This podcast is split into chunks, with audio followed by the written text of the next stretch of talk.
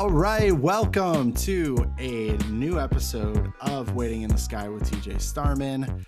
I am your host TJ, and I am very excited for for this episode because we're talking uh, two of my my favorite topics in general. Um, one being Grand Theft Auto, um, specifically Grand Theft Auto Five, the state of Grand Theft Auto, uh, the the trilogy remasters and the reception to that. Uh, I've been playing a little bit of GTA 5 for the PlayStation 5 recently. Um, so I brought in a guest who is actually coming from uh, the UK, and that is Fatter Than Most from.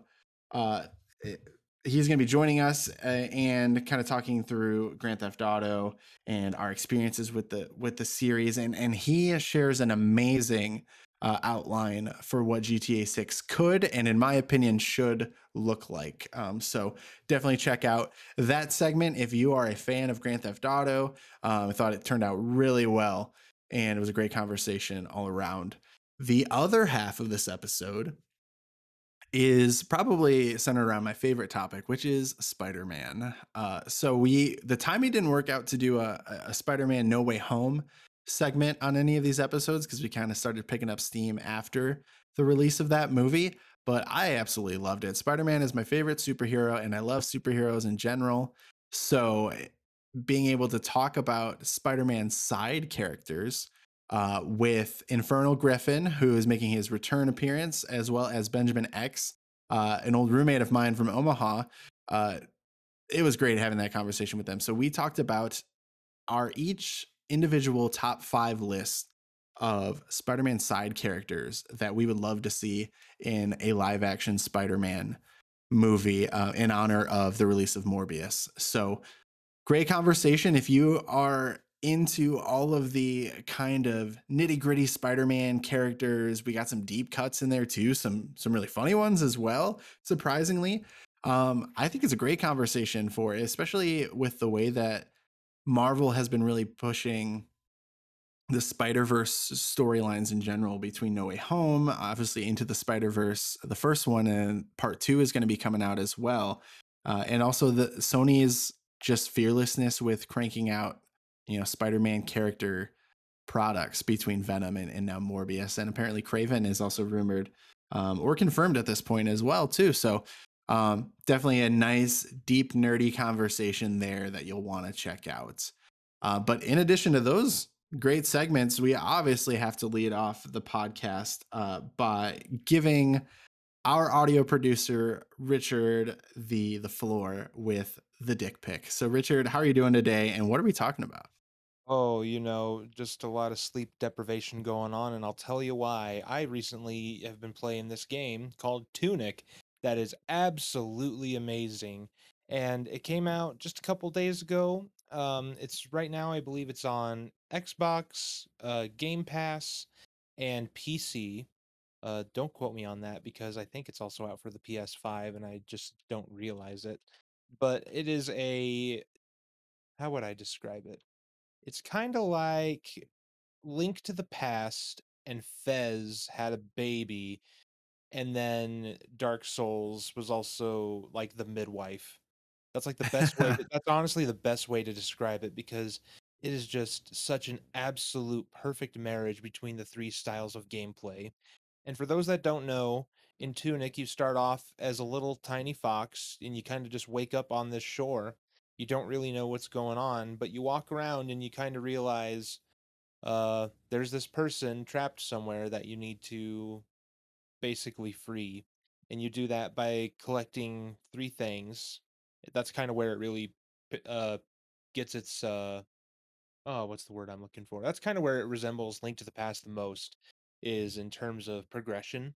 Because without spoiling anything, I'll just say it kind of has a collect three things, then alternate world kind of thing going on. Okay, okay.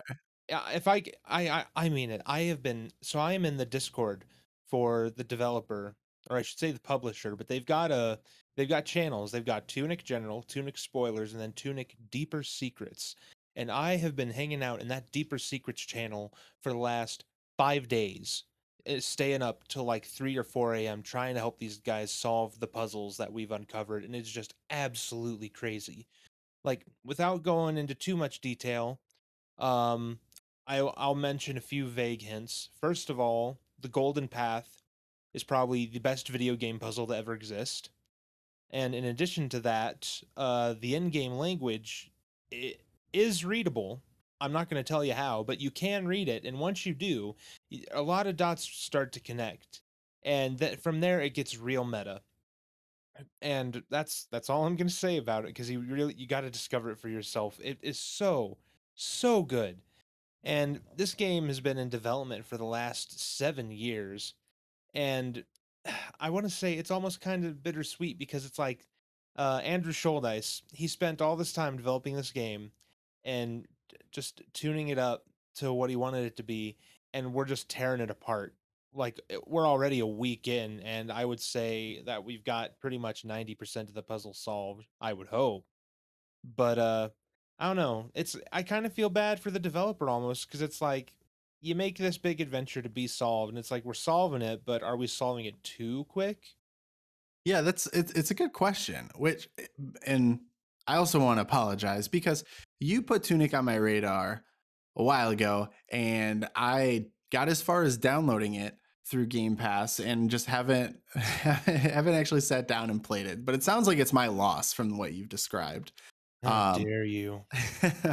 but yeah, no. So so puzzles in games like it is hard to kind of find the best you know level of challenge versus you know reward and ease of completion because you you want to make something that is challenging enough that it feels very fulfilling when you get to the end of it um, but you also don't want to shut people off from being able to actually participate in the game and play the game so oh it, that's definitely a really hard that's a hard line to stay in because I'm gonna say that Fez kind of had that problem because I mean back when Fez came out, oh my god, what I think we were like juniors or seniors in high school.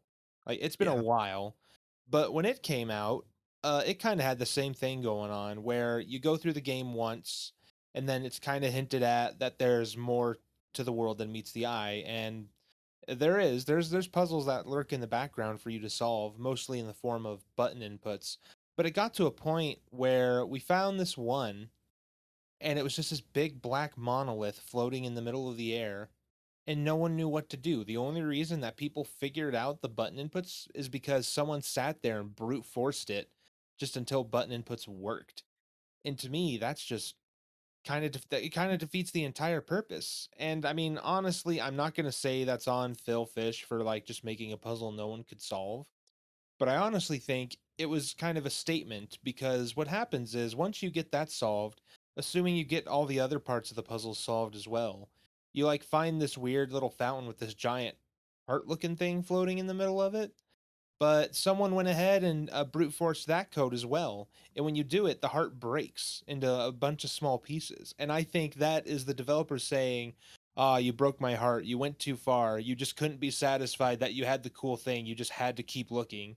That's deep. I, I, I like that. I, and I've not I've not played Fez. I, I didn't dig too deep into it, but um, that's that's cool. I because you know my experience with I, the challenge of video games and specifically puzzles has evolved because I think growing up, you know, with with earlier generations of games, the some of the puzzles you, they just wouldn't give you any information, and you kind of had to just stumble into things.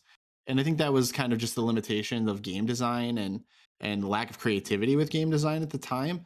Now, yeah. and especially around that that era, I think of like when Fez came out, and so kind of like that in console generations was probably it was the PS3, Xbox 360 kind of era mm-hmm. where games started to get more creative with their their puzzle designs and well actually you know what that that's not even true because there's plenty of NES games and classic games that um really did do do a good job of doing puzzles. But then they just kind of, I think, game developers got the idea that people just wanted action and they wanted the 3D. So once they made the leap to 3D, we saw less of an emphasis on that. Um, case in point, like you can kind of skip most of the secrets and the exploring in a game like Ocarina of Time if you wanted to just like eyes straight ahead, go through the story, swinging a sword. Like you could do it, but you miss a lot of what's great about that game. hmm Or another good example is recently I just replayed The Wind Waker, and I didn't even know that the trading quest with the plants extended past the second plant. I uncovered like oh just a whole bunch of stuff. And that's uh, it just blew me away. And it's just like you you don't really see that kind of commitment to a puzzle anymore. But honestly, I also I also think that uh puzzles have evolved with the technology. Like back in the days of the first Zelda, it was like you push a block and it opens a door and everyone loses their mind. Now, with Tunic, for example, it's like you have to decipher this in-game language and you have to go do all this other crazy stuff to even get a glimpse of what you're supposed to do. Yeah. It so I, I there's a fine line like we discussed, but it, it it's so fulfilling when you can figure that stuff out. And the other obstacle in modern era is that obviously if you want to find the solution, as long as one other person in the world has figured it out, like it's available online and usually immediately. Like we've got hmm uh, you know, gaming news uh, outlets that do walkthroughs uh, with their preview copies, and so they publish them on the day of release of games. So it's like from day one, you can pretty much have um, the game spoiled from you, not only just story but puzzles as well. Yeah, which is bull. Which is absolute bull. I mean, I hate that so much. Like already, like the first day Tunic came out, I already had people I already had stuff popping up on Twitter like, "Oh, multiple endings." I'm like, "Thank you. Thank you for ruining that for me." hmm I would have I would have liked to discover that on my own, but thank you GameXplain for just going ahead and spoiling the entire thing.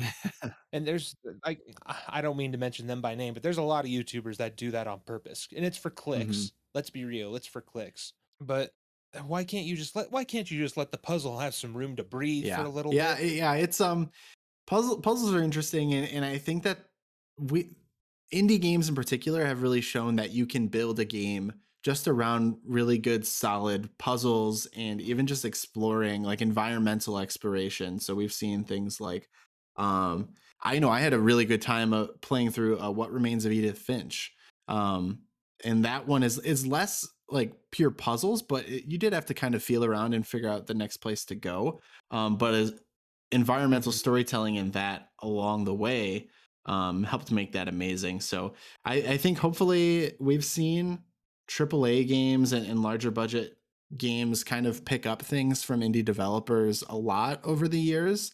Um, and so hopefully that's a trend that continues because I think um, you know some really solid, challenging but rewarding puzzles and games are always going to be welcome in my book. Oh yeah, absolutely. I didn't even mention the manual for Tunic yet. One of the things about the game, like when you first start it, uh, so you got your start and select button. If you hit select, it opens the ma- it opens the manual for the game, and it's stylized like the old uh, booklets you would get with NES Oh, games. awesome. This one in particular is based on like uh, Zelda 2: The Adventure of Link, and uh, part of the collectibles in the game is you find pages to this manual and as you do there's notes written in there by someone who played the game before you and it's how you actually have to solve some of the puzzles it's it's really That's really awesome cool and, and meta, and I love it. yeah it's so great and also it plays a very very large part in the uh big puzzle at the end of the game the golden path and i just I I tr- I really hope that you take some time to discover it for yourself because it is it is honestly one of the, the greatest puzzles I've ever seen in a game. It really really forces you to use your Yeah, head. yeah, absolutely. It, it's definitely high on my to-do list. Um, and I, I I know that I'm actually going to get around to it because I actually made you abstain from spoilers for my sake because I know this is one that I'm going to play. Uh, and I- and I will definitely get around to it sooner rather than later. So thanks for putting it on my radar, Rich. Oh yeah, I, I'll say one thing that's re- that I thought was was kind of cool about the men the uh, manual at first, and this is this was my big takeaway from the game is this is like picking up a game It's like picking up a copy of a game that was released in Japan, popping it in, and just trying to play through it without realizing what you're reading. That is honestly the best comparison that I can make because if you look in if you look at pages of the manual, that um, a lot of it is written in the in-game language, and but they like insert English words in there randomly. So it'll be like "Abba the the Holy Cross, and you're just like, what What does that mean? And you have to spend just the rest of the game pondering it, just trying to be like, what does it all mean? And when you do figure it out, it is just there's there's no greater pleasure on this earth than just solving a really good puzzle especially in this game because they just made them so uh, hard to do mm-hmm, really mm-hmm. So eh, you know if it wasn't obvious to this point tunic highly recommended by richard uh if you especially if you are into puzzles if you like a little bit of a challenge that is definitely going to pay off it sounds like uh, it's going to be right up your alley it's so good I mean, and it's on Game Pass. Just go get Game Pass, and you can play that and Outer yep. Wilds. yep, that's a perfect combo for sure. Well, that's awesome, uh, Richard. Thank you for for bringing that to not only my attention but to uh, everyone listening as well. Um, Tunic is definitely uh, one that's going to remain on my radar until it, until it's I've actually played it for sure. Um, but yeah, so let's let's kind of pivot a little bit into the rest of the episode here. Um, we're going to start off with the conversation about the state of Grand Theft Auto uh, with Fatter Than Most. So we will jump into that conversation right after a quick break. All right. So we are going to be talking about Grand Theft Auto, and I needed someone to bring in uh, who had a little bit of experience with this series as well. Um, obviously, just a global phenomenon uh, at this point. So it wasn't hard finding someone. I, I had to go digging around in uh, a Facebook group, uh, the GTA Trevor posting group on Facebook, which is filled with amazing memes. Um, but fortunately, I did stumble across uh, a guest who's going to be able to jump in with us and, and bring some fresh perspective from across the pond, I might add, um, because we have our first international guest which is Fatter Than Most, uh, aka Chris, coming to us from uh, the Foxy Stoats YouTube channel. So, Chris, how's it going? I'm all good, my friend. Thank you very much for having me, and welcome everyone. Well, it, it's great to have you here uh, for all the reasons I just mentioned. There, it, it's awesome to have you know, someone from the UK joining us and and taking this podcast global, so to speak. Uh, mm-hmm. and then obviously we have a shared interest in, in Grand Theft Auto and, and the series uh, that has just taken over the world. I think we were messaging in preparation for this episode a little bit over the last couple of days, and I think you sh- you shared an article about uh, GTA Five outselling Elden Ring. Is that right? Yeah, yeah, I, I saw that hit the headlines. Um, literally yesterday, I think the it might have been the day before, but yeah, that news broke within the last two days. But yeah, it's outsold Elden Ring now on uh, the, the um, newer consoles. Yeah, it's it, in GTA, and specifically GTA Five, uh, just seems to be this ever present uh, thing in in our lives at this point, and and we've seen all the memes uh, because uh, I think specifically the meme I'm thinking of talks about how many entries of the GTA series there were on the PlayStation 2 versus how many different uh, consoles that GTA 5 has been on at this point. Uh, and so it, it's ridiculous, but also I love GTA 5, so I'm honestly I'm the target audience and I'm the one that keeps buying it. Uh, so if you are part of the group that is outraged by this, I'm so sorry uh, for my role. I'm uh, really not. Don't worry. Don't worry. I've I've brought off the top of my head five different copies. Yeah, and I, th- and I feel like everyone has probably gotten you know at least two at this point, and, and uh, you know I don't contribute necessarily to the GTA Online uh, economy, and so that's where I kind of have taken my step back, and that's my stance. That's my uh, where I'm planting my flag and saying, hey, Rockstar, I'm not giving you any of this money until GTA 6 exists. Uh, so I, I, I, think for our conversation, uh, Fatter, I just want to jump into our kind of personal history with the GTA series. It seems like a pretty good place to start. How does that sound? That sounds good, my friend. Awesome. So so take it away. What was um what was the first GTA game that you played? Okay, so for me, the first one was the OG GTA on the PlayStation 1. But we didn't even have the game at the time. It was me, my two brothers. We, my mum brought us a demo, like, you know, one of the magazines that come with the demo discs. Mm-hmm. And in that was a demo disc with um the demo for GTA 1 on it. And it was basically, it was, it was a 15 minute, you could do what you wanted in a game, but at a 15 minute timer. And we would just play that over and over and over and over again. I mean, one brother will have a go, he'll hand the controller to the other one, hand the controller to me. I would just be there all day, passing this around, just going over and over again on, the, on these 15 minutes on the first GTA. It was amazing. We've never seen any game like it before.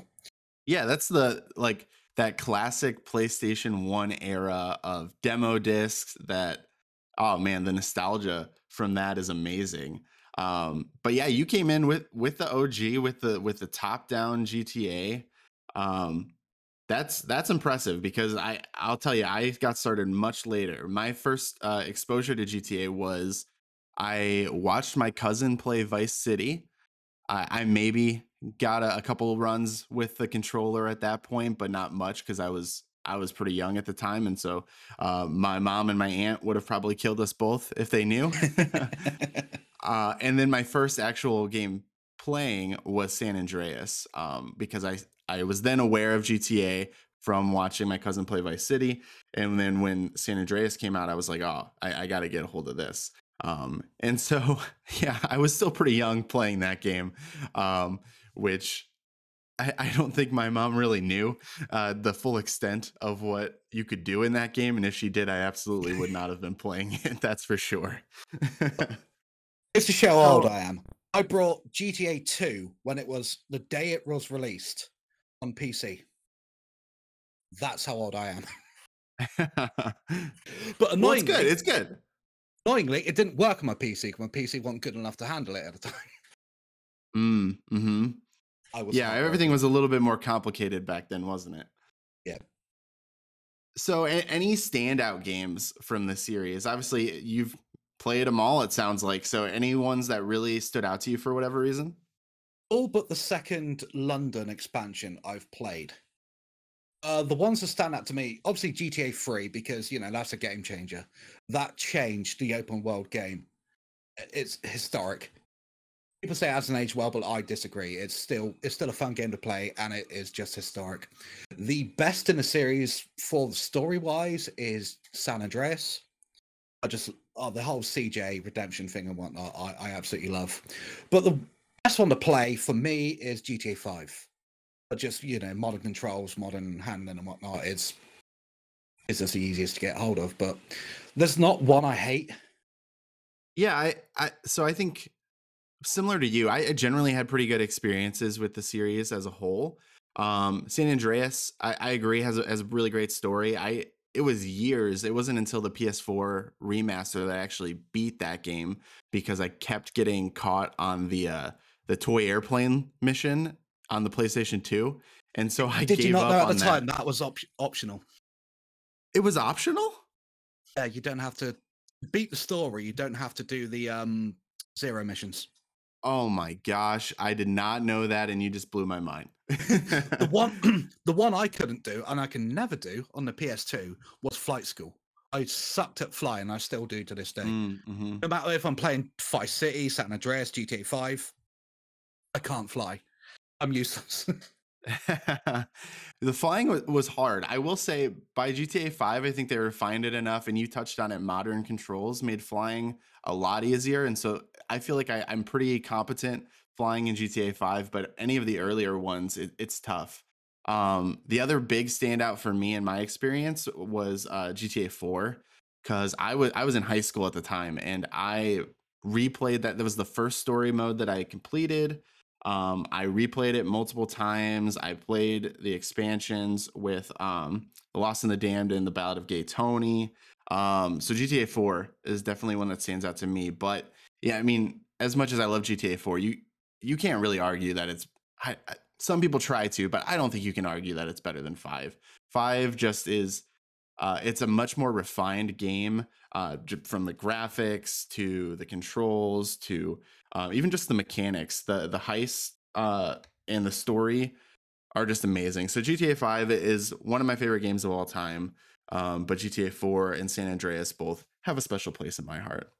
I prefer the story of GTA 4. I absolutely love that.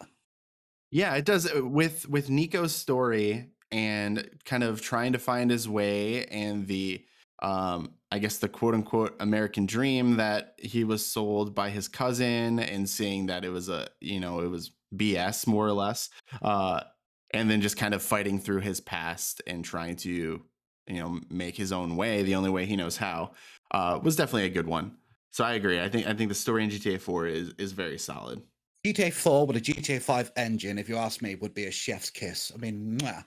That would be brilliant. And you know they they're killing all this time apparently between the release of GTA 6, which we can expect in like 2030 at this point. I don't know why they haven't just haven't just done that.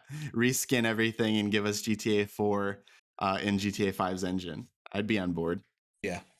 So let's. I think that's a good transition point here. Let's let's talk a little bit about the current state of GTA and, and kind of where we're at.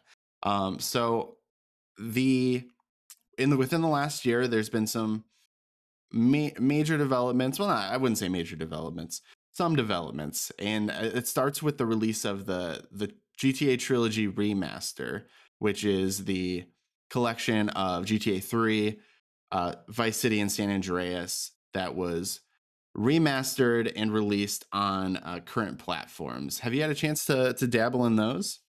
I haven't played them. I don't own them, but I have seen a lot of gameplay from all of them.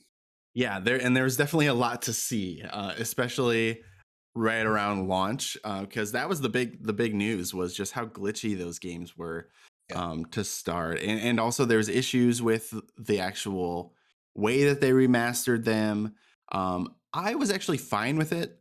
I I kind of liked the smooth aesthetic, but like so it to me it looked a lot smoother it looked a lot more modern but it wasn't so over the top that it was like a complete remake. Like th- it felt to me like a remaster and i was okay with that.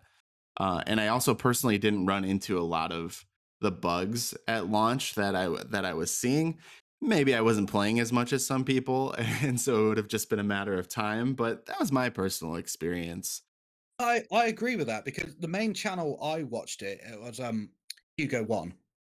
He he played them all loads when they first come out, and he rarely had any major glitches. So I was like, well, what's everyone moaning about? So I thought, saw a few things here and there on YouTube and whatnot, but I watched him play every single one of them for hours and hours and hours, and didn't really hit any problems.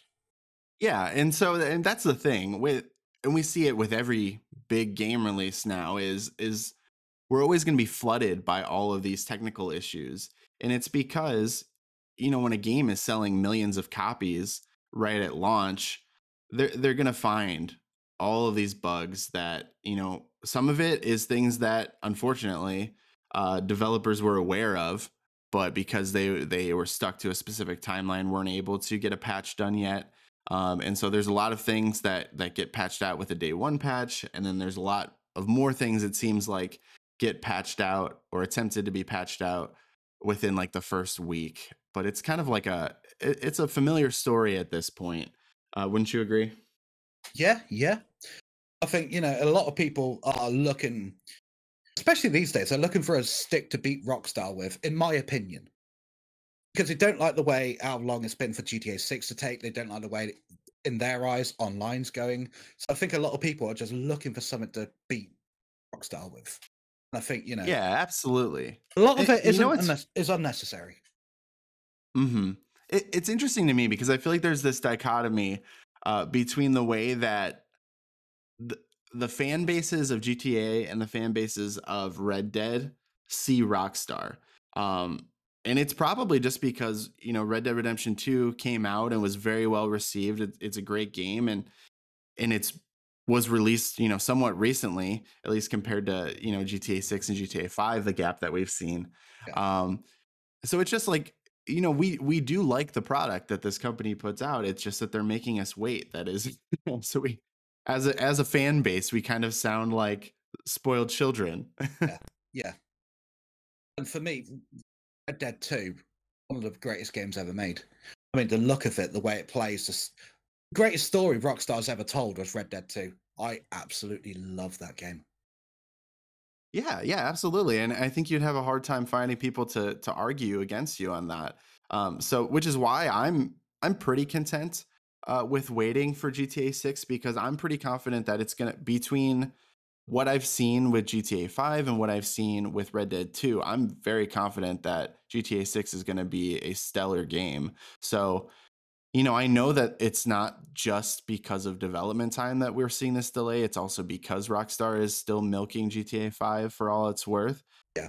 And like that's less than ideal, obviously. But at the same time, I, I am confident that we're going to get a quality game in GTA 6. Yes. And I'm more than happy to wait for a great game than them rush an adequate one.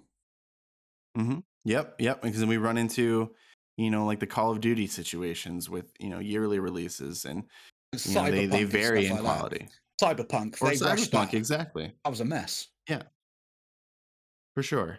Um, the other thing that that has been a recent development was GTA 5 for for next gen consoles releasing on uh, the PS5 and uh, is it Xbox Series X? I honestly I don't have an Xbox, so the name is is killing me. it's I think it's Series X or something. I don't know. I haven't got around to getting one yet, but it's something like that. yeah. So basically, GTA Five released again on the new generation of consoles, which is to to all of memers' delight. Um, I I've had a chance to to play a PS5 version um, a little bit, and I, I gotta say my first my first reaction, and I know Richard can attest to this, was yeah, GTA Five is still a great game. Um, it's even better when it's uh, it's running a lot smoother with better frame rate and consistency uh, on a PS5. So better hardware with a great game equals you know a, a slightly improved game. Um, yeah, yeah. Beyond that, I don't really have you know too much to, to talk about with the the next gen release of GTA Five. Um, because as I admitted, I'm not a big GTA Online person. Uh, the the big thing though is if you do have a PS5 or an Xbox Series X, you can play GTA Online for free. Yeah. So that that's kind of a, a development that came with this recent release. Um, if you are a GTA Online person, there's your or if you at least are curious, like there there's your entry point. Um, just know that they're obviously going with a free to play model. So all those shark cards and and and whatnot are are going to be shoved down your throat as soon as you log in. Yeah, but it, it's the thing. You don't have to buy shark cards. For me, on my Xbox One profile and on my PS4 profile, I'm up to level give or take 150 on both. Never in my life have I brought a shark card. I played the game that might sound like a novelty to some people. That might sound stupid to some people. but I just, you know, I sat there, I played the game. Yeah, there, there's something I needed. And they, you know, like three times payout on missions, three time payout on this, three time payout on that. All right, I'll play that for a couple of hours. You grind it a little bit. I grew up again, I'm an old man. I grew up grinding. I play Final Fantasy VII. I run around in circles for like 10 hours, leveling it up mass like Knights of the Round so I can beat bloody ruby, ruby weapon. If anyone has any idea what I'm talking about. Yo, do not get us started on Final Fantasy because I can tell you we will literally be here for four hours.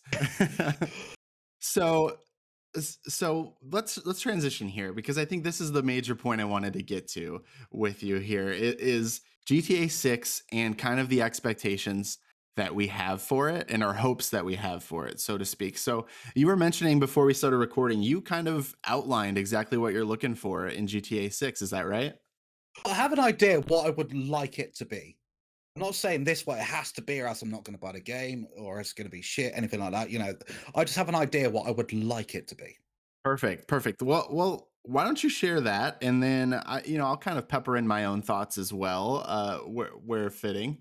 Okay, I think it should be set in Las Venturas, the Las Vegas style place, and right.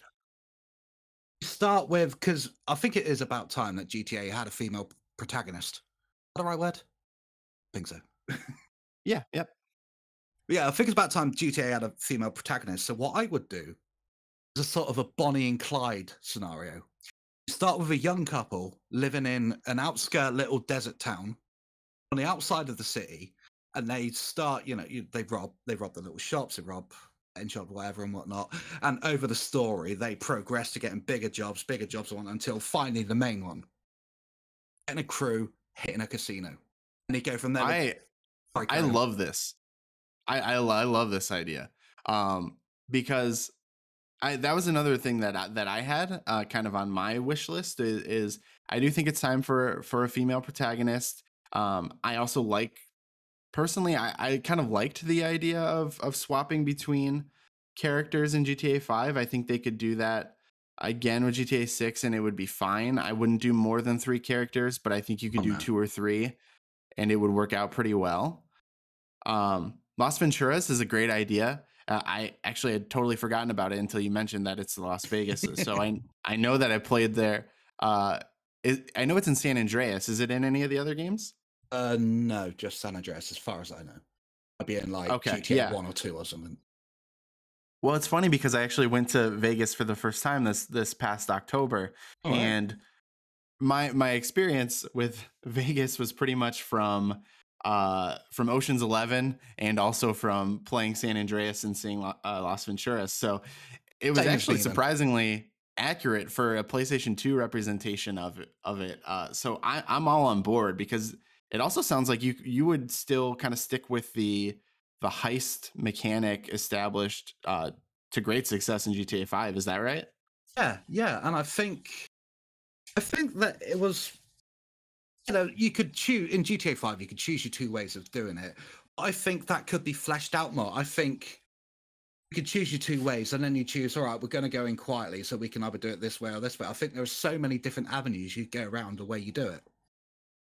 So, like when you finally For sure. when you finally get to this big job of taking on a casino you can you can go like down so many different paths It- it- Yes, yes, and I think that's. I think that's that's exactly what we need in this new release, especially because you know at the y- I mean you got to think at this point it's not coming sooner than like 2024, uh, so we're still at least a couple years away, and I think if we really take advantage of modern hardware at the at the time of release, you could easily do something like this, Yeah. um, where you provide a lot more player choice. There's a lot more variety. You mentioned replayability. I think that that's perfect um, because in GTA 5 they did build in some of that, but it was very limited, like you said, where we almost have simulated choice, right? Where we think Yeah. that we're making these in-depth choices, like even for sure in the story mode. I, I'm sure that on, online it's a little more branched out with like crew members and stuff, but in the story mode, you really have like, you know, two or three crew members you can choose from at each position and each Yeah. role.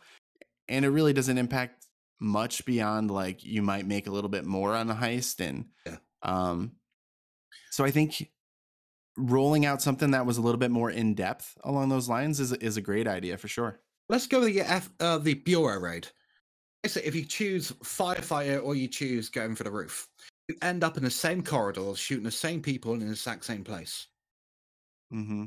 really does it Sort of the uh the the telltale criticism. Are you familiar with those games? no i'm not So so I will that that's definitely a consistent criticism with Telltale games and because they're built so much on making choices, but a lot of the things end up happening either the exact same way or like very similarly with just like a character swapped out. Um and so yeah, no, I, I totally get what you're saying. Like I would like our choices to have real impact on, you know, what we're seeing unfold. What you got to remember though, you can do mopping if you choose firefighter route. Who doesn't love to do some mopping on a GTA game, right? yes, that's what I love is doing some mundane chores uh, in my video game. I brought GTA 5 to do yoga and mopping. That's what I'm saying. GTA 4 was my bowling simulator. So, so yeah, I, I, I think, I, Chris, on, on that note, I, I, I think we're on board. I, I think GTA 6, if if it came out according to your plan, I would be incredibly satisfied. I think general reception would would be very great as well. So uh last question I have for you with GTA 6 is uh over under 2025 for a release date. I went November 2025 with everyone I've spoke to, but if I had to pick over and under 2020, I would say over. Yeah, you you because actually, yeah, holiday 2025 sounds like a, a pretty good target date for them. Um, but I could also see it getting pushed back for whatever reason. So I think that's a good bet. Yeah. for sure. So I reckon you're going to get your first like sort of trailery, sort of like YouTube video sort of thing around about Thanksgiving 2024. It would make sense. That would absolutely make sense. So that that's our our GTA conversation. Um, thank you so much again. This is Fatter Than Most joining us from the Foxy Stoats YouTube channel. Do you want to tell uh, the audience a little bit about what you guys are doing on the YouTube channel? Okay, well, um, we we're just three old men. do a bit of gaming, a lot of drinking, of wrestling stuff, and a lot of just mucking around. Really, we involve people from uh, other friends from other channels like Free Drinks In, Neo Stacy sort of stuff. So yeah, we we just basically are just drunken fools, really. Who doesn't love that? Who doesn't love watching a couple of drunken fools? Exactly. Uh, so definitely, definitely check out uh, the Foxy Stoats YouTube channel. I will also include a, a link in the description uh, for you to to check that out. Um, definitely a lot of good stuff. If you're a video game fan, there's good video game content. There's reviews, um, just random lighthearted videos, uh, like you say, and um, definitely like one of my soft spots is uh, PlayStation 2 era wrestling games. So I know you have a series on uh, SmackDown versus Raw running on the channel. So yeah, we did the GM uh, mode. Big fan of that. Going to be doing more more of them. Like we did um 2006, so we're going to be doing 2007 soon, and hopefully moving on from there. That's awesome. I, I I just subscribed and I will be sticking around to check that out for sure. But Thank you very much. thank you so much. Thank you so much for for joining us here. I, I definitely appreciate it, and I think you unlocked the perfect GTA Six uh, outline. If I'm going to be honest with you, I was blown away by that. So hopefully, it ends up at least somewhat close to to what you described. Um, but fatter than most. We will we'll catch you next time. Thank you again for being. Thank here. you very Appreciate much it. for having me, and hopefully down the line I can come back and you can tell me what you hope for um, GTA Six. Of course, of course. Uh, we will we'll definitely have to do that soon.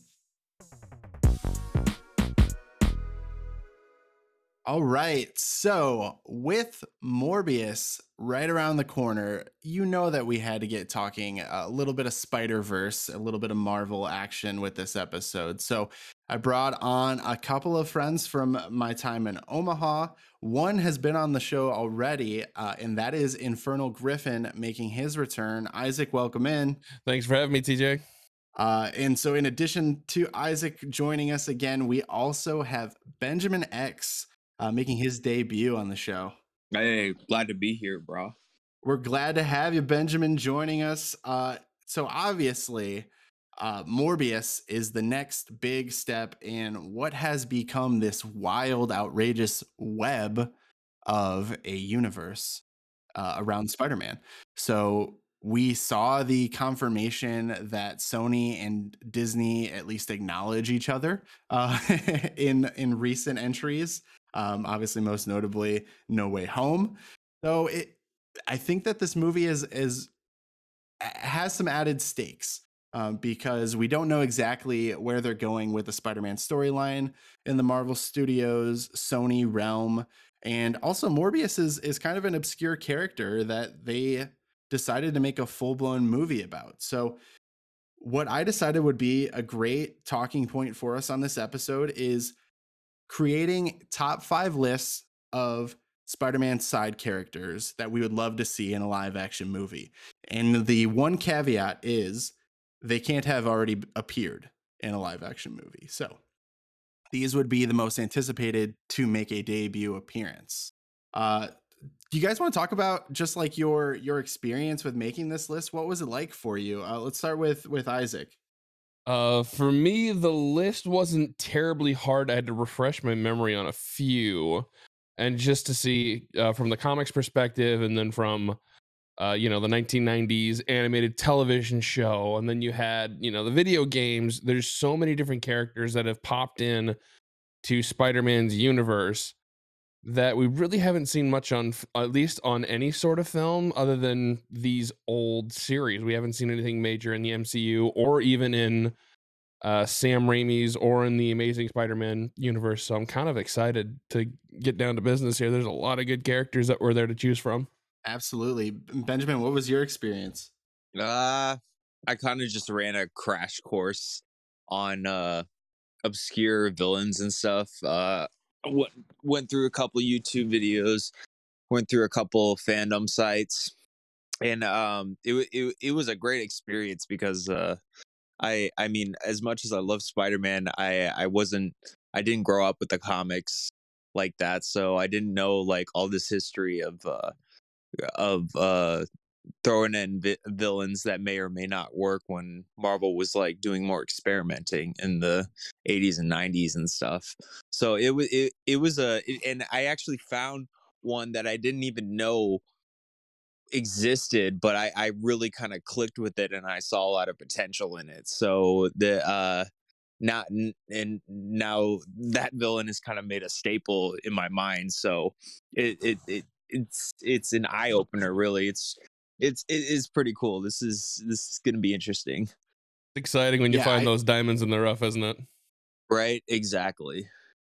It sounds like you guys had a pretty similar experience to, to myself when I was doing this. Uh, Benjamin, you mentioned, um, you know, like discovering new characters or just learning new things about some that you knew already. Because uh, I also, you know, I didn't grow up reading the comics, but I loved the character, and so Isaac mentioned like the the the cartoons and stuff, and, and they Marvel really did go crazy in the 80s and 90s. So there was a lot to pull from here.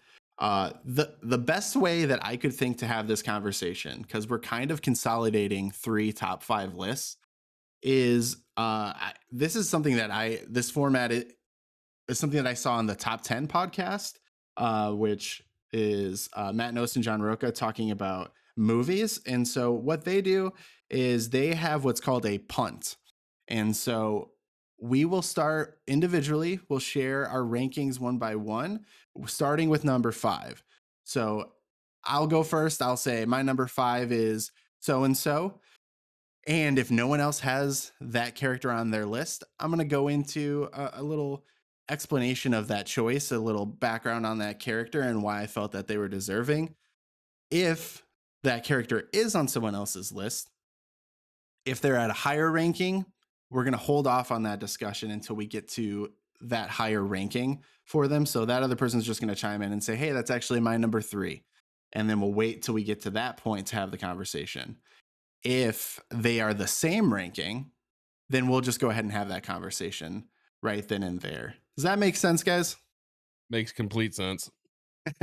Clear as mud. Yep. Uh, so let, us kick it off. Um, I, I'll take uh, I'll take this first entry, and I'm curious to see if, if this one landed on on either of your lists. Um, but I went with Mayday Parker, aka Spider Girl. Um, Spider Girl land on on anyone's list? No. Wait. Nope. Nope. All right. Okay. So I'll I'll I'll go into uh my little take on on Mayday Parker. So um May May Parker, nicknamed Mayday, is the daughter of Peter Parker and Mary Jane. So she has Spider-Man abilities um by way of genetics, you know, handed down from Peter Parker. Uh and so I didn't write down what universe she's technically from. Uh, I don't think it's super important with the way that they've just been folding people into whatever universe is most convenient at this point. But I did think, with the the sake of kind of the lineage and the family aspect of her being the daughter of Peter Parker, she could be introduced as a. If you haven't seen No Way Home, I, I'm sorry because I'm going to spoil a very Spoiler alert. obvious spoiler.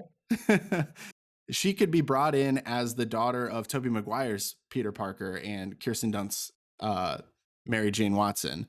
Um, so I think the groundwork is there for this character, and you get a you know a female presence in a hero role, which uh, would be good for the Marvel universe. Um, you could have some unique aspects with her being younger. Um, you could also see like if they still stick with kind of the uh, Spider Verse thing that they've been going with, you could see her team up with uh, like a Miles Morales or with Tom Holland's Peter Parker, and then you get still kind of a younger perspective, but a fun team up with that one. Um, so yeah, that, that that's what I went with Mayday Parker. That's yeah, I I, I like the idea of uh the young kind of team up uh with the you know the, the kind of the polar opposite, especially since they're from different uh universes and stuff. Uh I I, I didn't even consider that. That's a good idea. I like that. Multiverse potential is infinite, and I love this. I I didn't even think. Uh, I'll, I'll just be forth, forthcoming now. My list didn't focus on any sort of the hero aspect. I focused more anti-hero and villain.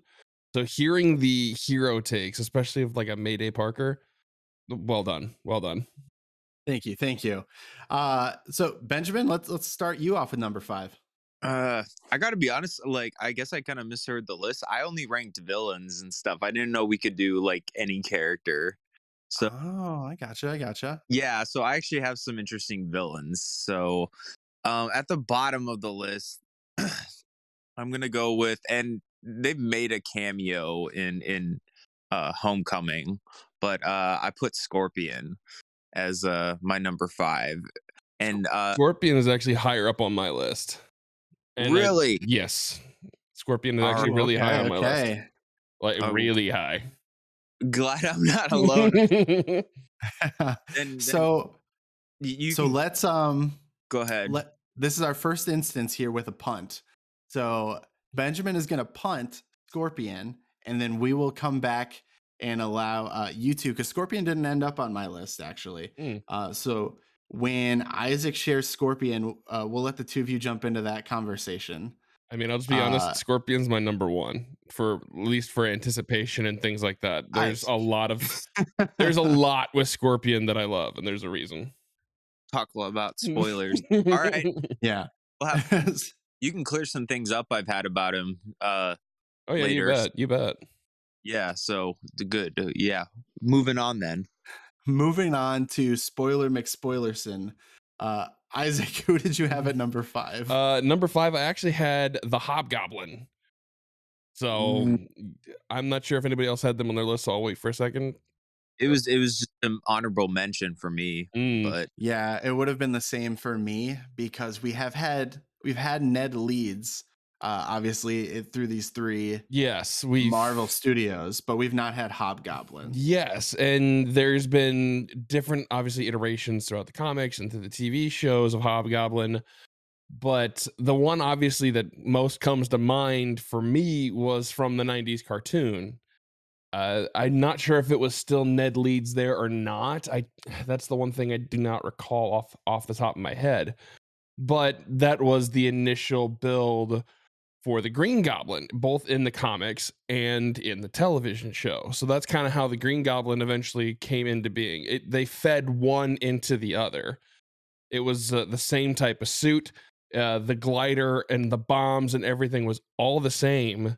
And that's what initially fed to the Green Goblin, which is why I'm kind of been at least a little bit disappointed in Marvel's choice not to use Hobgoblin at all, especially when they led so hardcore in Sam Raimi's trilogy with Norman Osborn's Green Goblin right out the gate. Yeah, I, I think that's a good choice.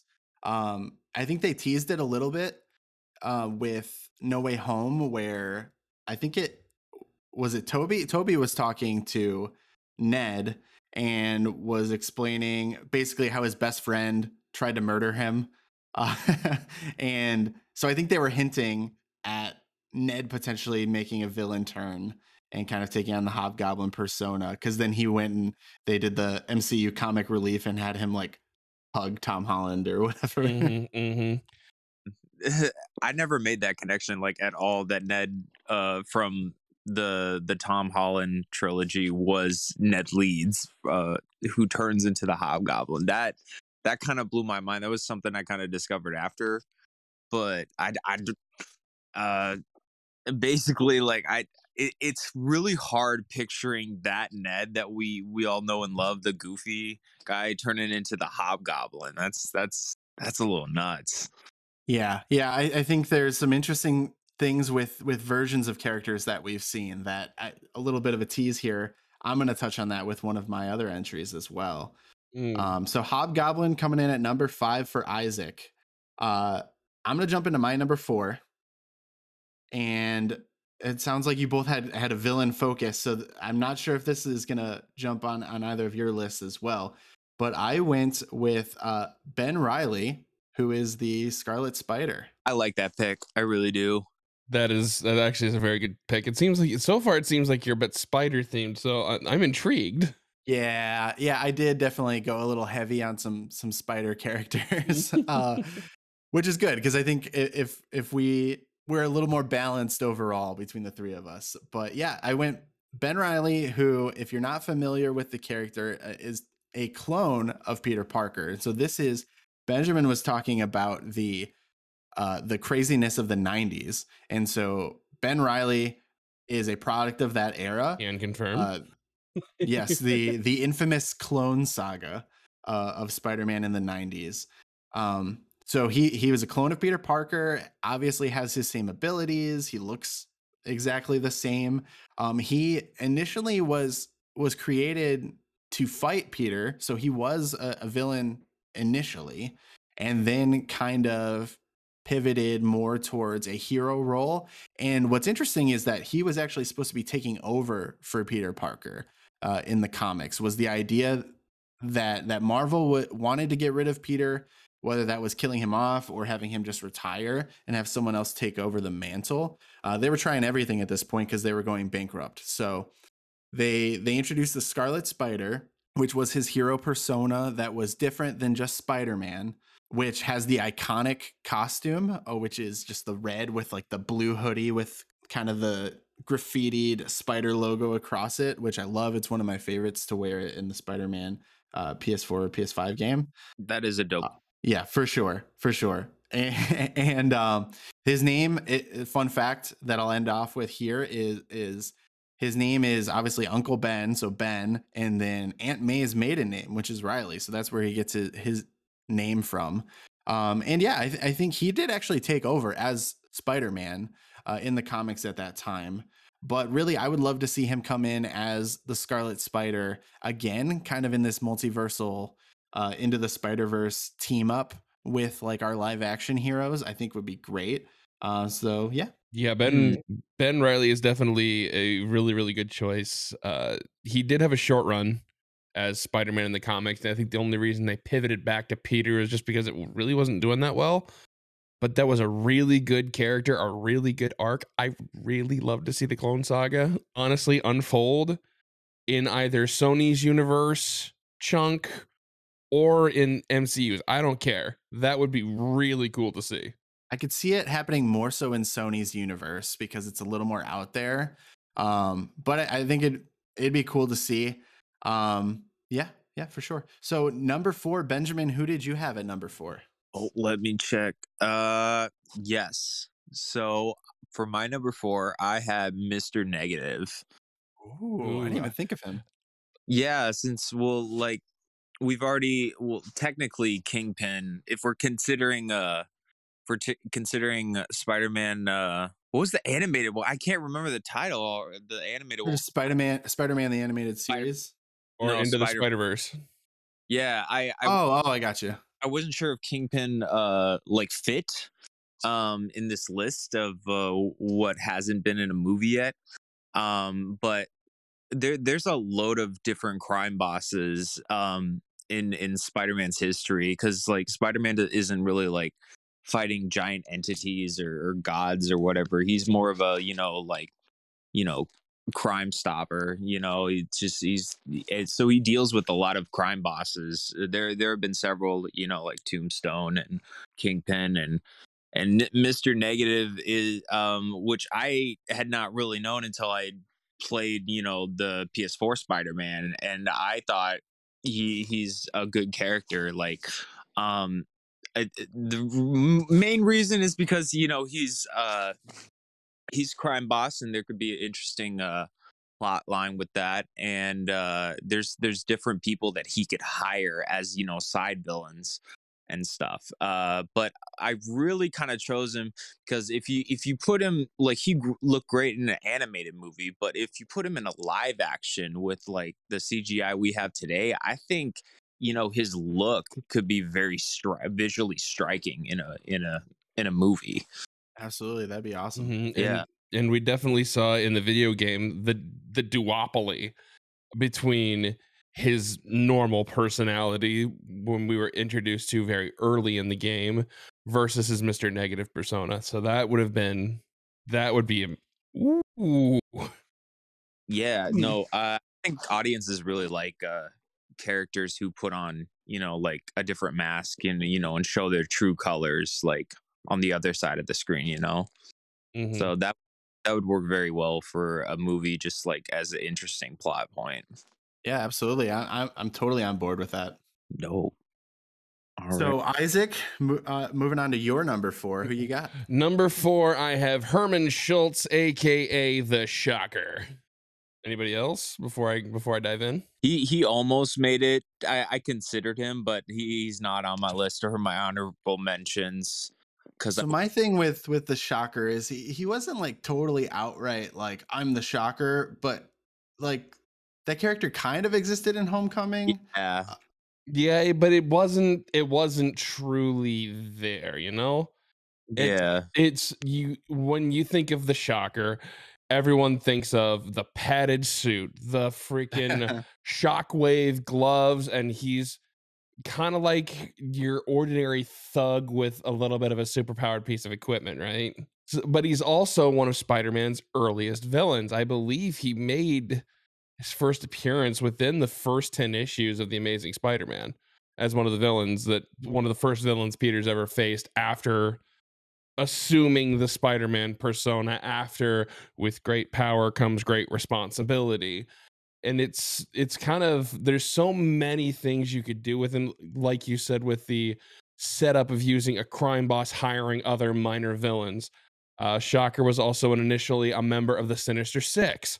There's so many different roles you can use him as, whether it's a setup, whether it's a main villain, whether it's part of a villain team up. There's just so much you can do with the Shocker, and I really haven't seen either Disney or Sony utilize that to the full potential. it, that's exactly how I'd put it. They haven't utilized uh, him at all, and yeah, he could. He, he like he's definitely fits that role of like you know, um, the hired help who m- runs amok in in the city and causes a lot of distraction and uh, takes up you know Peter Parker's time. You know, while while like a bigger storyline is kind of unfolding in the background.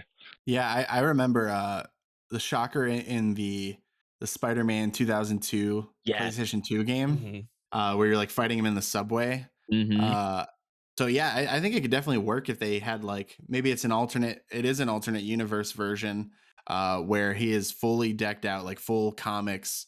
Shocker! I, I could totally get behind that for sure. Well, not to mention all the funny quips that could be involved. Are you kidding me?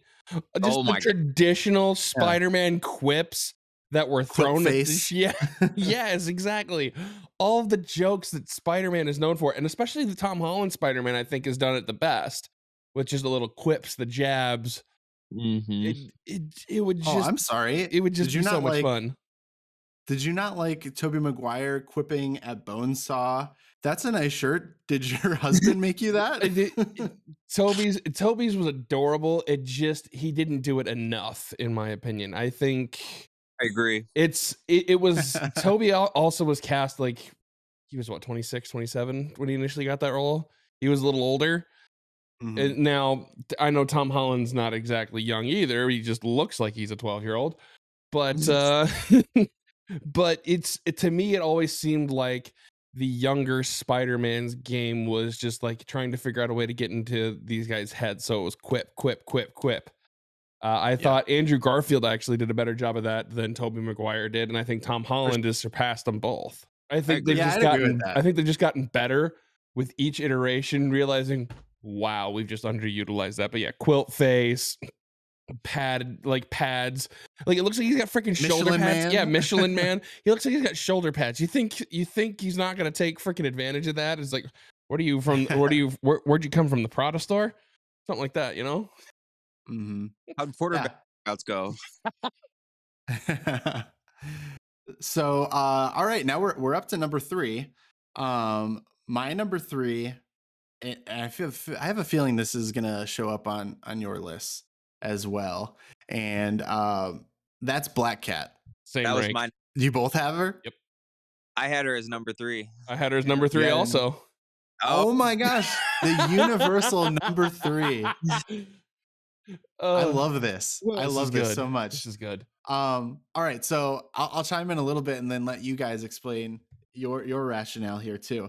Um, I think Black Cat is is the perfect next love interest for Tom Holland, and I think it Yeah. it lines up great with where No Way Home leaves him in the fact that like he is going to still love Zendaya's MJ, uh, but she doesn't know who he is. So it's not they're not gonna have that relationship, and it's gonna open the door for him to form a relationship, much like we've seen with Black Cat in the comics, in the games, in uh, the animated series, where it's kind of this. It's more of a uh it's it's more of just like a sensual relationship that they have where it's not as deep as like his love interest with like Gwen and Mary Jane. Um but I think that that's with the way that Tom Holland's character is now growing up, I think that he's primed for that type of relationship. And then for the moral complexity of her being a you know a cat burglar, essentially Marvel's Catwoman, um, to Spider-Man's Batman, which we just saw uh, on screen. I think I think it's we're primed for that relationship, and I think this is almost inevitable at this point. What do you guys think? I, I think exactly what you were just saying here, especially like after No Way Home and like how much, you know, Tom Holland Spider Man has been through. Like, he's kind of like, I think he's like in that mindset where he's he's focusing on being, you know, a hero and he doesn't really have much of a social life anymore because uh, you know, everybody has forgotten him. So like, you know, I mean, so he he meets a love interest, you know, while he's doing his thing, and it, it is kind of that that older, kind of more mature, uh, type of central uh relationship you were talking about, and I think I think that definitely fits like for Tom mm, Tom's age and and uh just like how much we've seen canonically. But yeah, she's I mean, my reasoning for putting her there is because she yeah she's been she's been everywhere but the movies at this point and yeah she was in amazing spider-man too but like like i said uh, well marvel and sony like to put in cameos and sometimes just not do anything with them i mean due to whatever circumstance. Um so i definitely think you know she she's proved that she can work a lot in like you know the games comics and the animated series and stuff. So yeah she's she's a great choice. She she needs her she needs her movie spotlight. You want to talk about an underutilized character within the Spider Verse? If you if Black Cat isn't somewhere within the top three of that, I, I I don't know what to say. You guys have already hit on it. Like it's it already sets up with the MCU universe. I thought this set up great for 04 Spider-Man 2 when Tobey Ooh. Maguire's Peter Mhm. Parker and Kirsten Dunst's MJ were kind of having their little rocky chunk of the early portion of the relationship. But what but what happened in there? Not a whole lot of a whole lot of nothing, basically. Well, I, I would say, But Isaac, to that point, it was. I think they should have done Felicia Hardy, Black Cat, in place of of Gwen Stacy in Spider Man Three. It would have made much more sense. Yes, that's what I mean. Like the setup was there in two, where you could have at least dropped a hint, or at least I thought they did. I don't know. Maybe this is just my brain going back to when I was 12 years old, thinking, "Ooh, they're setting up Black Cat here," and then they used Gwen Stacy in Spider Man Three instead of Felicia Hardy. But Felicia Hardy, in and of herself, is a heck of a character, has a heck of a backstory. There's so many different ways you can actually use the Black Cat backstory because there's bits and pieces in the comics where it's related to Captain America's super soldier serum as well. So you Mm. could tie in that chunk as well as all of what we know and love about Black Cat's charm. She's got that super soldier enhanced flexibility, a little bit extra strength. I mean, how else do you think those cat claws were climbing up a wall like that? You, you can't exactly just kind of be, you know, flimsy. Yeah, and and, one last thing on Black Cat before I think we can move on to number two. Uh, I, I think that's a good point. I didn't know that about the Captain America serum thing, but they, I, know not everyone has dove super deep into the the uh, Disney Plus series, but uh, on uh, Falcon and the Winter Soldier, like they made the Captain America serum like something that was accessible. So like they could totally do something along those lines uh, in the MCU. They Oh, definitely they definitely could, and it's it like we've said now. Now that we've noticed it in between No Way Home, Falcon and the Winter Soldier, it's primed for a comic book like reveal. And just to get a little bit into the story of the comics of that, it was uh, Felicia Hardy's father was the original cat burglar. He he was a big time art thief. That's how Felicia's family ended up with a lot of money. But what happens? Kingpin finds out, blackmails her father. Father's too old to do the job, trains Felicia to do it. Felicia does it, gets captured by Kingpin's goons, or maybe it was the government. I forget which. There, uh, there's been a couple iterations, but then yeah, that happens with the super soldier serum, and boom, she's a better cat burglar, and she can actually go back and forth between a black cat persona because Felicia's heart, Felicia Hardy's hair is not naturally white. It's not naturally white. It's, I believe, it's blonde. I believe, but there, the transformation sequence is what made it white. She could shift between her black cat form and her normal form. Yeah, I think I because I'm nerding out, I am going to jump in with just one more thing, and then we'll transition. Nerd out harder. Uh, because the MCU loves to do this thing where they kind of tweak uh, relationships and storylines, origins from the comics just a little bit in ways that make sense for the most part. I think if we were able to see some sort of connection between Felicia Hardy as this cat burglar with um, the Prowler, which we saw Aaron Davis played by Donald Glover in uh, Spider-Man: Homecoming. Like Yeah. if he became the Prowler, and like maybe what if they were partners? Uh, and that's part of the origin story of Felicia Hardy. Like it would make a lot of sense. Ooh. Ooh, you're giving me nerd goosebumps. and I and I would love to see more Donald Glover uh, in the Spider-Man movies. hmm That'd be that'd be awesome. So uh, number two on my list is one I'm actually super excited about, and that is Silk.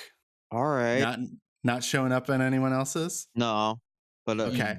I do remember the name. hmm It, yep, TJ's is very spider heavy, It is. It is. Uh, it's the last one, I promise. allegedly. Pull out. so Shall I? for for anyone who doesn't know, Silk is uh, Cindy Moon, and her origin story. She's essentially another Spider Woman, uh, but her origin story is that she is actually a classmate of Peter Parker's, um, and so she was bitten by I think it was the same spider um, the same day that Peter Parker was bitten and got his powers. So what happened is there was some multiversal shenanigans. Uh, she's a more recent comic book character, so they were able to kind of retcon some of that storyline for her origin. Um, and so I think she like kind of sheltered and hid away for years. And so the idea is that she was always around, but she wasn't, uh, which is the best way to retcon things.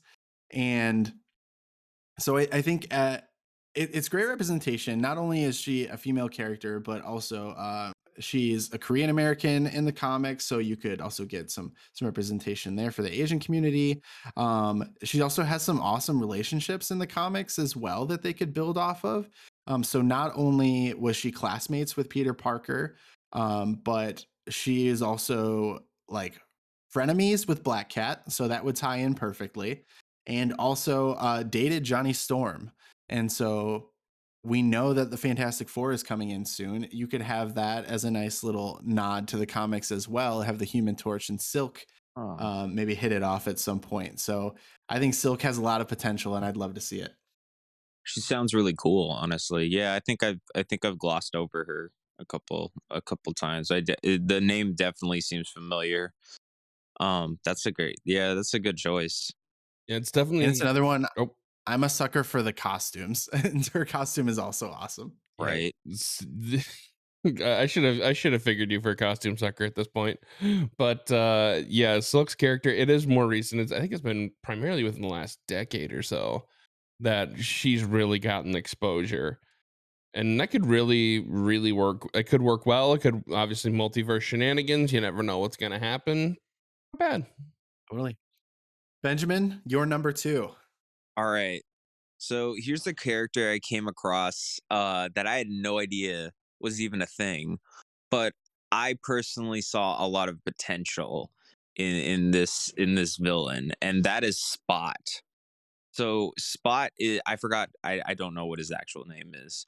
Spot is this real obscure Spider-Man villain um that basically uh back in the day um he's got a white costume and a bunch of black spots on him and his power is uh, all those spots on his costume are actual uh portals that he can pull off of him and use to to transport himself or other things and stuff.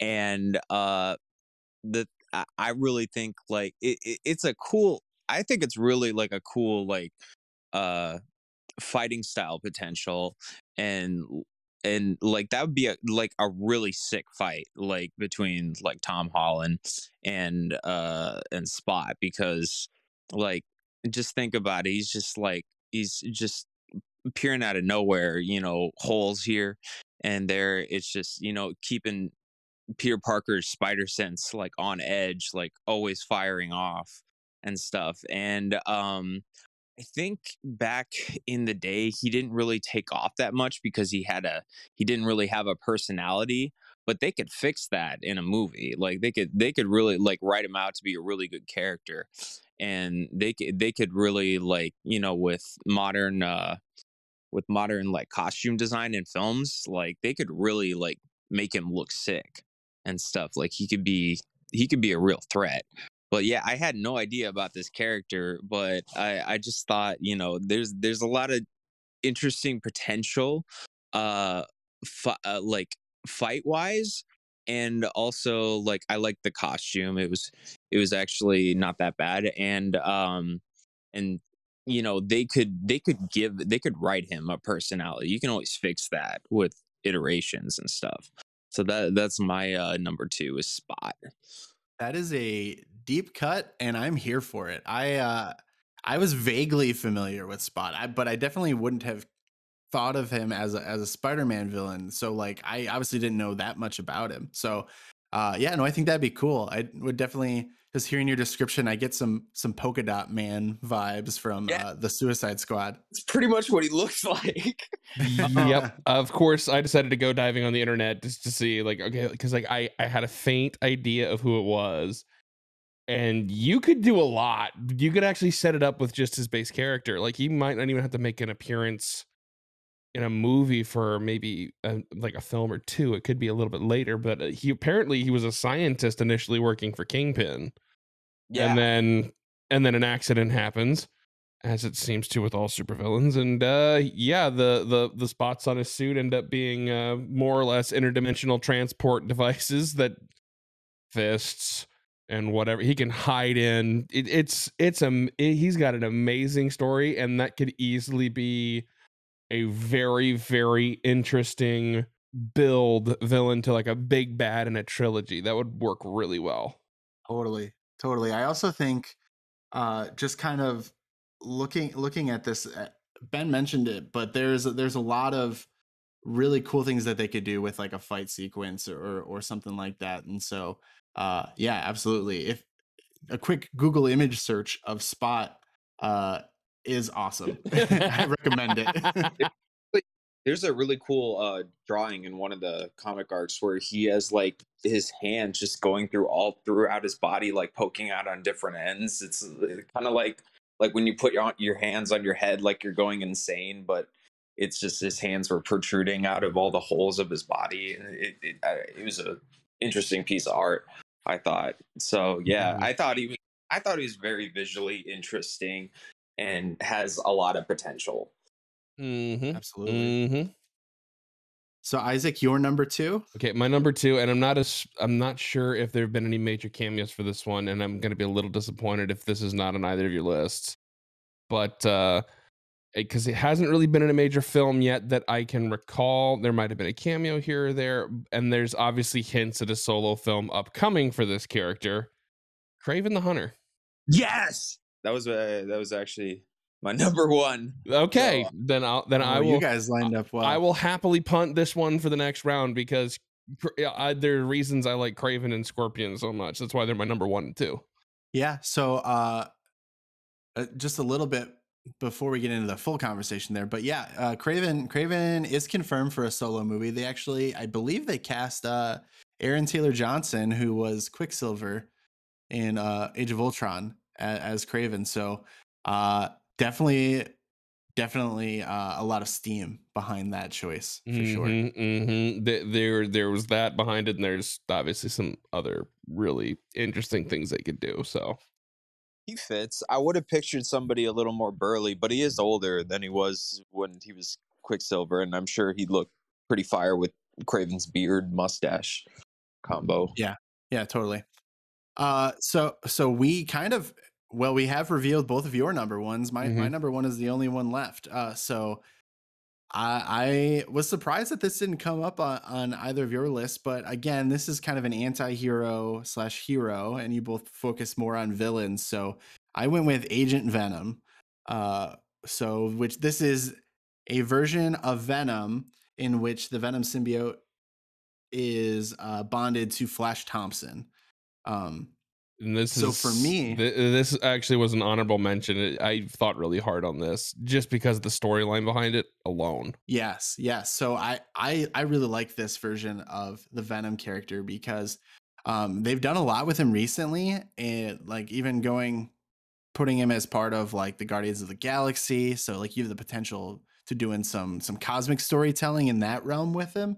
But I uh I I already made a callback to the Raimi Spider Verse uh already, but I would do this again because I would cast uh Joe Manganiello as Flash Thompson. I would take his Flash Thompson and make him Agent Venom because the storyline of Flash Thompson is that uh or of Agent Venom is that Flash Thompson, who was the high school bully, goes on to uh enlist in the military. He ends up being a part of like um secret like strike force um and then comes back and he, he's a war hero um but i believe if i'm not mistaken and isaac it sounds like you maybe have some better grasp of the comics than i do but he he's injured um IED takes his legs.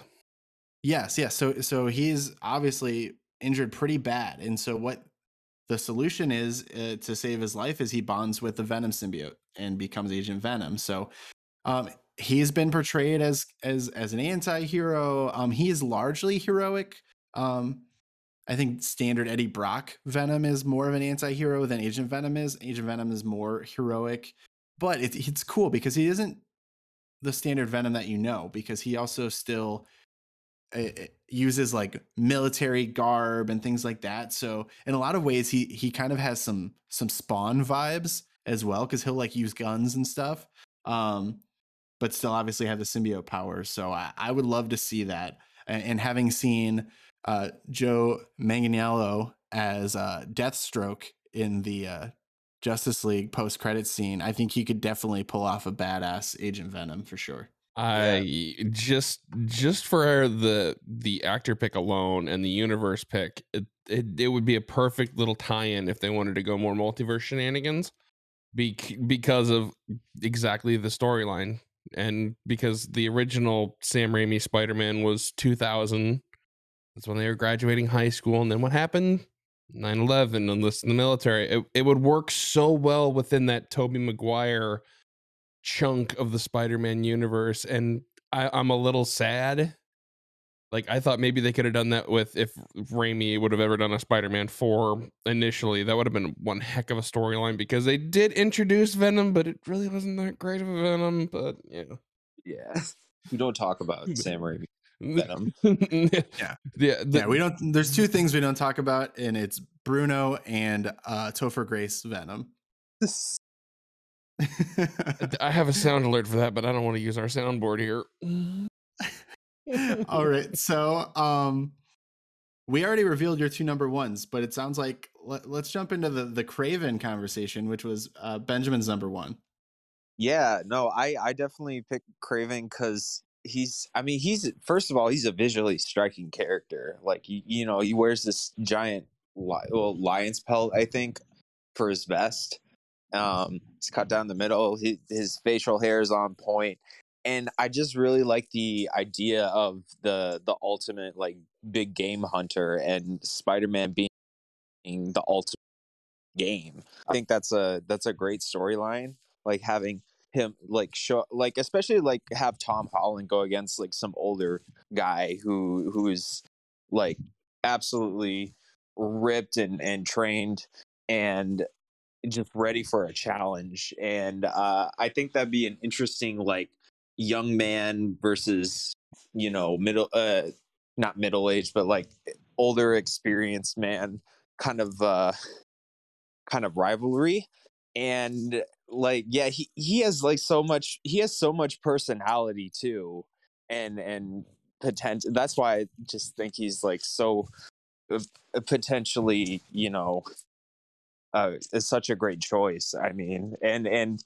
you know he's been in a couple of games uh, I think he was like in the my the Amazing Spider-Man 2 game. I did not play that one.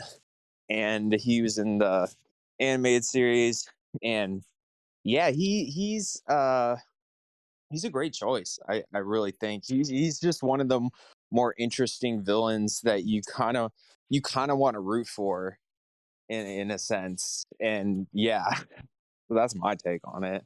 Okay, Isaac, you had you had Kraven as your number two. Yeah, uh, between charisma, strategist, and hunter, just those three characteristics alone would make him one heck of an interesting villain let alone just having an interesting film which they're probably going to i'm guessing with the film they're going to be doing for him which is going to be the next one in the sony universe after morbius i'm guessing they're going to dive into the origin story which is uh, obviously he was i believe his origin is either russian or eastern european.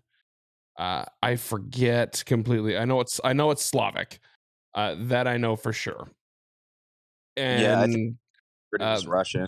Yeah, and he was just a big game hunter. So he'd hunted all the biggest game around the world, and then he gets injured on a hunt in Africa. Uh, a, lo- a shaman nurses him back to health, and he gains powers from it. It's not obviously anything to the degree of like spider powers or super strength or anything like that, but it's you know more agility, better endurance. It's it's a little bit above it's not quite superhuman, but it is above the normal human. There's a healing factor involved and whatever. But that would be such an interesting story and just an interesting dynamic because they didn't start as enemies at first. They weren't enemies at first. And that very well could have been Kraven's game of just getting to know your prey and mm-hmm. just setting up the confrontation, which is eh, which is what I believe it was. And it is just the, the story arcs between Spider-Man and Kraven the Hunter are some of the best that were ever drawn and ever written.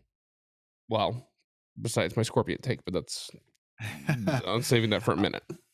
Yeah, so I I think um like I said, I think that they have confirmed a Kraven movie is in the works in development right now what I would love to see is it take place in the Amazing Spider-Man universe and uh, Andrew Garfield as the Spider-Man in that one. Ooh, yeah, that could, that could work. I think an early 20s to mid 20s Spider-Man against a Kraven that's say late 30s, early 40s. That would be yeah. really interesting. That would actually be Ooh, I like it. I like it. uh, so something else you like is Scorpion, obviously. Mm-hmm. Isaac, so that was your number one. Uh, mm-hmm. Uh, Benjamin, that was was no, that your five. number four? No, it was five. Oh, that was your 5 mm-hmm. All right, mm-hmm. let's let's let you go first, and then we'll let Isaac gush a little bit. Well, yeah, yeah, that that's that's smart because uh, the reason why he ranks so low as number five is because I'm not really familiar with his personality like at all. So I, I, I couldn't really I couldn't really vouch for him or put him higher. But I I visually like the design of the character and you know green's my favorite color. Uh but like the idea of, you know, Scorpion as, you know, the bigger the bigger uh rival to the spider, you know, just in that sense. Mhm. And you know, he's been in like most of the games, even from like the the early, I think it was 1999, uh, the N64, PlayStation, Dreamcast game. Oh yeah. Yeah, that's I think that's where I first uh uh found him. And then he was in that 2000 was it 2002 or 2003? Probably 2003. The the the game on the PlayStation and GameCube. Yeah, the Spider-Man the movie, the game. Yeah, yeah, he was in that too. I remember seeing that and I recognized him. And I know he was in like Amazing Spider-Man game. Uh I did play through that one a little bit. And that one kind of made sense because they had like these uh human hybrid uh human animal hybrid villains and I thought that was a, a good play on the on you know changing it up instead of just having them all wear suits like themed around animals they were actually like genetic experiments from oscorp and that was that was interesting uh, that was one of the things that game actually had going for it Yeah, Uh, yeah, that's that's cool. but yeah i like the design i i i like you know he's bigger he's got a he's got the tail and stuff uh, it, it'd be very interesting like fight style Absolutely. Uh, so Isaac, obviously you're number one. So let, let's hear what what puts Scorpion there for you. Okay, so Benjamin already touched on it with the obvious spider versus scorpion arachnid battle type of thing. Uh, that was part of it. But uh, if you want to get into the backstory of the original scorpion, Matt Gargan, Matt Gargan was a nobody. He was kind of a sleazeball, slimy kind of guy, originally hired by J. Jonah Jameson to try and figure out who is Spider Man. So that's kind of what happened there. And then eventually couldn't really figure it out, but like Peter could figure out "Oh, is this dude tailing me? What in the world's going on? Uh obviously became more obvious when when he was Spider-Man, he was being tailed. Uh and then went through an experiment. I don't I believe it was through Oscorp. Gave him enhanced strength. It actually made him taller, and they gave him a suit, the Scorpion suit uh, Scorpion in and of himself is one of the again another early villain, just like Shocker, but also has that early connection not only to Peter but to the Daily Bugle, J. Jonah Jameson, Oscorp. He is just not exactly a good team player for a lot of these elements of the Spider Verse. So it would just be an interesting point to. It would be a good way to introduce an actual live action JJJ into the MCU. It would be a good way to introduce Oscorp and their machinations and their shenanigans when it comes to experiments on humans would be an interesting way other than obviously the spiders uh there's so much you could do with that storyline and just it- sinister six setup and all of that Yeah, there's there's a lot you can do with it because obviously he was part of the Sinister Six of the PS4 Spider-Man video game. Uh, he's been a founding member of the Sinister Six in the comics. It's just there's a lot you can do with Matt Gargan's Scorpion, and even if you don't want to go that route, there's been an iteration of Scorpions in just about every iteration of the Spider Verse. That that just tells you how much of a staple that Scorpion is. yeah, and they they did they did introduce Matt Gargan in Spider-Man: Homecoming, and they kind of teased it. Yeah. and he was much more menacing than even Vulture was. Yep. Um, and they haven't paid off on that yet, but I, there is a lot of potential. Uh, for all those reasons that you guys both listed there, I think another interesting point to be made is they might they might actually have Matt Gargan take on a different mantle before Scorpion, uh, and that could be Venom because he has been Venom in the comics more recently. Exactly, that yeah. actually would be, uh, and he's a more vicious Venom, a much more yep. vicious Venom. He feeds into Venom's rage complex a lot more than Eddie does. Yeah, and they so could I- and with that then you could transform eddie into anti-venom Of course, of course, yeah. So it, we because we saw the symbiote obviously be left behind from uh, Tom Hardy's Venom at the end of No Way Home. uh, That was a post credit scene. Um, so that they're gonna do something with Venom in the MCU. Uh, I don't know that they'll necessarily want to start with Eddie Brock.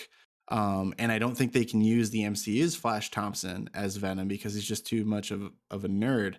so I Hmm. think Matt Gargan would be a good starting point of the characters we've seen existing within the MCU version of the of Spider-Man. Uh, so I, yeah, I'm I'm totally on board with that one.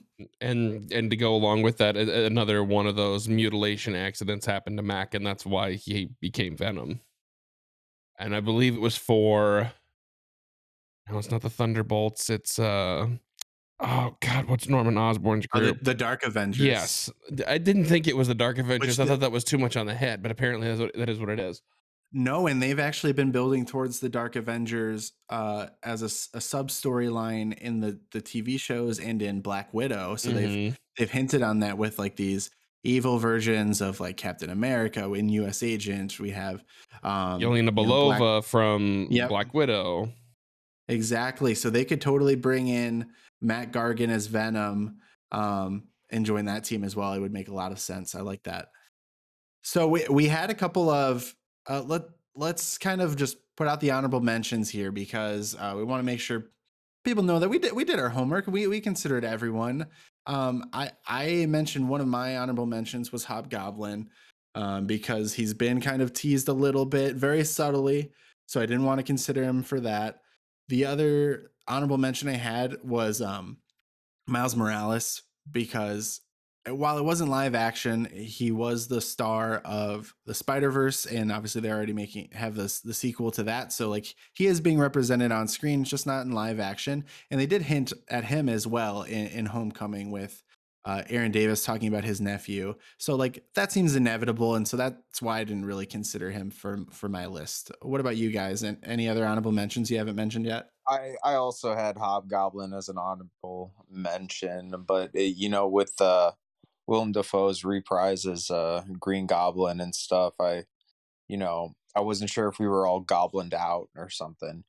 But uh, yeah, I mean, just i- i- his his character's a little more interesting to me because he, he's basically he's it's the same experiment in serum that Norman Osborn did, but he basically curated it to get rid of the insanity side effects. So he, uh, I mean, that could potentially make him a lot more dangerous, in a sense. Or not. Absolutely. Mm-hmm. Yeah. So I, Isaac, did you have any? Uh, well, I did have Agent Venom was definitely one of those for the anti-hero side. Then I had two villains that we've kind of seen cameos of already, but we haven't seen them fully developed on screen. So Alexei Sitsevich, aka the Rhino, which we saw at uh, the beginning and the end of the Amazing Spider-Man 2, where he was the mobster and then in that big ass mechanical rhino suit, but we never really got the character development in between. I feel like that's kind of what's missing there. And it would be wonderful to actually see that play out on screen. And then one that we had a little bit of a discussion over, uh, Kingpin, who we've seen in the side series of Hawkeye, at the very least make an appearance. And obviously he made an appearance in the Netflix Marvel shows, but he hasn't made an appearance as a big bad in the films themselves. And honestly, I can't wait for when Vincent D'Onofrio retakes that mantle on the big screen and it's just, I'm the kingpin. What you gonna do about it? right? Yeah, I, I want nothing more than to see uh, Spider-Man and Daredevil team up to take him down. Oh, Yeah. there is there is nothing more that would give me more nerd pleasure than that. And that sounds wrong, but it's it's it's all right. No, no, no. There's nothing wrong about nerd pleasure. In fact, I think we should end on nerd pleasure. Well, wait, I have one more honorable mention. I totally skipped over. I only named Hobgoblin. Um, you guys are gonna get a kick out of this, but have you guys ever heard of a villain called Kangaroo? Yes. no. He is such an oddball, but I I like it. That's why I threw him in there, kind of as a oh boy. because uh, he's just he's got uh, in the comics, he kind of looks like He Man, um, a little bit with the, with the hair, and he's he's got like I, I think uh, I don't know. I, I kind of like glanced over his backstory, but I think he, he trained in Australia. He took up boxing and he trained with kangaroos. Um, and if I check what he can just hop. no, he's got in. Yeah, he can actually like hop like larger like lo- uh, than the average human uh because of his training and i think um if i look at super if i look at uh wikipedia the Frank Oliver version of Kangaroo had his natural abilities enhanced by Jonas Harrow's implants connected to his nervous system, giving him superhuman strength in his legs and the ability to leap great heights and distances. And he was he was trained as a professional boxer. I it, it, that would just be fun. Yeah, it, it, and, it's out there.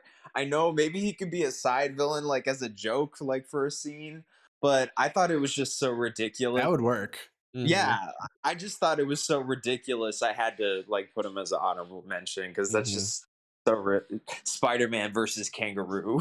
Yep. Yeah, I, I, I, I stand corrected because I think Kangaroo is the way to end this conversation. as, as, much as I want to talk about like my entire list of honorable mentions, I, I, I stuck to my major two. There was a couple more that I'd love to see, but I'm not sure uh, if we'll, it, I'm hoping we get to see him. It it obviously fills into more of the criminal element of Spider-Man, but I think we we, we got to end on Kangaroo. Kangaroo is just fun. Of course. Well, I, I don't think we're I I I don't think we're gonna see the Spider-Man machine slow down at any point soon at this rate. So Good God, I hope uh, not. Uh, so yeah, yeah, Morbius is, is dropping. Uh, I mean, the day this episode releases. So I, am sure all three of us will be checking it out. Um, definitely going to do a review episode. Um, you both are, are welcome to hop on with me for that one. I'd love to have you if you're available. Um, but yeah, guys, I, let's get out of here. Any anything you want to plug before we leave? Uh, Benjamin, what about you? Uh, I have a SoundCloud, but there's nothing really much uploaded to it. But stuff will be coming later in the year. Um, so we'll I'll, I'll, throw you a link to that.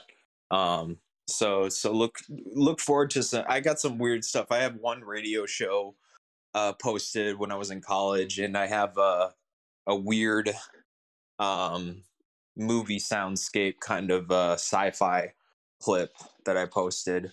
Uh, but mo- more stuff coming in in the future. So that's that's all I have to plug.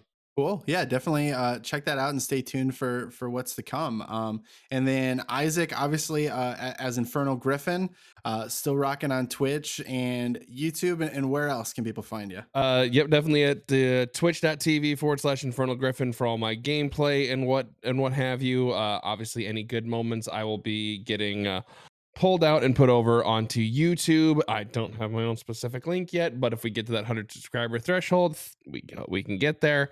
Uh, but you can also find me. I've got a Facebook page where I post uh, when I go live with the uh, with the streams and when I post my YouTube videos, as well as on Twitter. Uh, everything's the same handle across the way. So I would appreciate anything and everything uh, y'all see fit. And uh, TJ, I appreciate you guys having me on once again. It's it's been fun, and I would be happy to join for the review. Yeah, absolutely. You, you guys are both uh, on the on the recurring guest list in my book. Uh, it was a great conversation. Happy to have you both here, and I really appreciate you being here. Yeah, thanks for inviting me on, TJ. This is this has been awesome. Uh, yeah, I, I could definitely do this again. Good to hear. All right. Well, we uh, are, are going to take a break, and we're probably going to go uh, watch Morbius in the meantime. Um, but uh, we'll we'll catch you next time. So yes, uh, that was a great conversation with uh, Benjamin and Isaac um, about Spider-Man. I couldn't have asked for more. I mean, even just the way that we ended it, we we thought nerd pleasure was the ending note we wanted, but uh, it was only to be bested by Kangaroo, uh, a super deep cut of a Spider-Man character that if he did show up in a movie for more than like a five minute throwaway scene, uh, I would probably lose my mind. And I don't know if it would be a good or a bad way. Uh, but super thankful to those guys for um, giving us the time to have that conversation. I'm looking forward to Morbius. and uh, you know I've seen some not great things as of recording, but um, you know hopefully going in there with with lower expectations, it, it'll live up to some low expectations or surpass it. Um, I'm sure there'll be nice things to pull from it, even if it's not great. But I will be covering uh, that movie in a review episode following uh, this episode. So Monday. So keep an eye on on the uh, podcast feed for that episode. If you're interested in Morbius, we'll definitely be uh, getting into that one and my thoughts and feelings on that and where it's leaving the Spider Verse, uh, where it's set up for the future. But that's going to be the, the end of episode 204 of Waiting in the Sky with TJ Starman. Um, this was another good one. I, I, had a lot of fun talking about Grand Theft Auto, talking about Spider Man, talking about Tunic and uh, video game puzzles with Richard off off the bat there. Um, I also want to take a chance to remind you if you have not rated or reviewed the podcast yet on whatever platform you are listening on, uh, please do so. Also, subscribe. Uh, any of these things are going to help us grow. It's going to help um, connect with new people, new guests to have some some really great conversations. And so, if you're able to do that, I would super appreciate it. Um, and definitely follow us on social media as well. Um, all of the show's social media links are going to be in the description, as well as um, uh, any plugs that the guest gave. Um, we've got a Fatter Than Most, the YouTube channel. Uh, we also have uh, SoundCloud, and we have um, Isaac's uh, Twitch, and uh, really his whole link tree for his offerings there. So definitely check out the description as well. Next on the agenda, I already mentioned, is the Morbius review on Monday, and then we're we're kind of playing it by ear from there. Um, but again, thank you so much to uh, my guest and to Richard for uh, helping out with this episode. As always, really appreciate it. Um, that's gonna be it. Have a great one.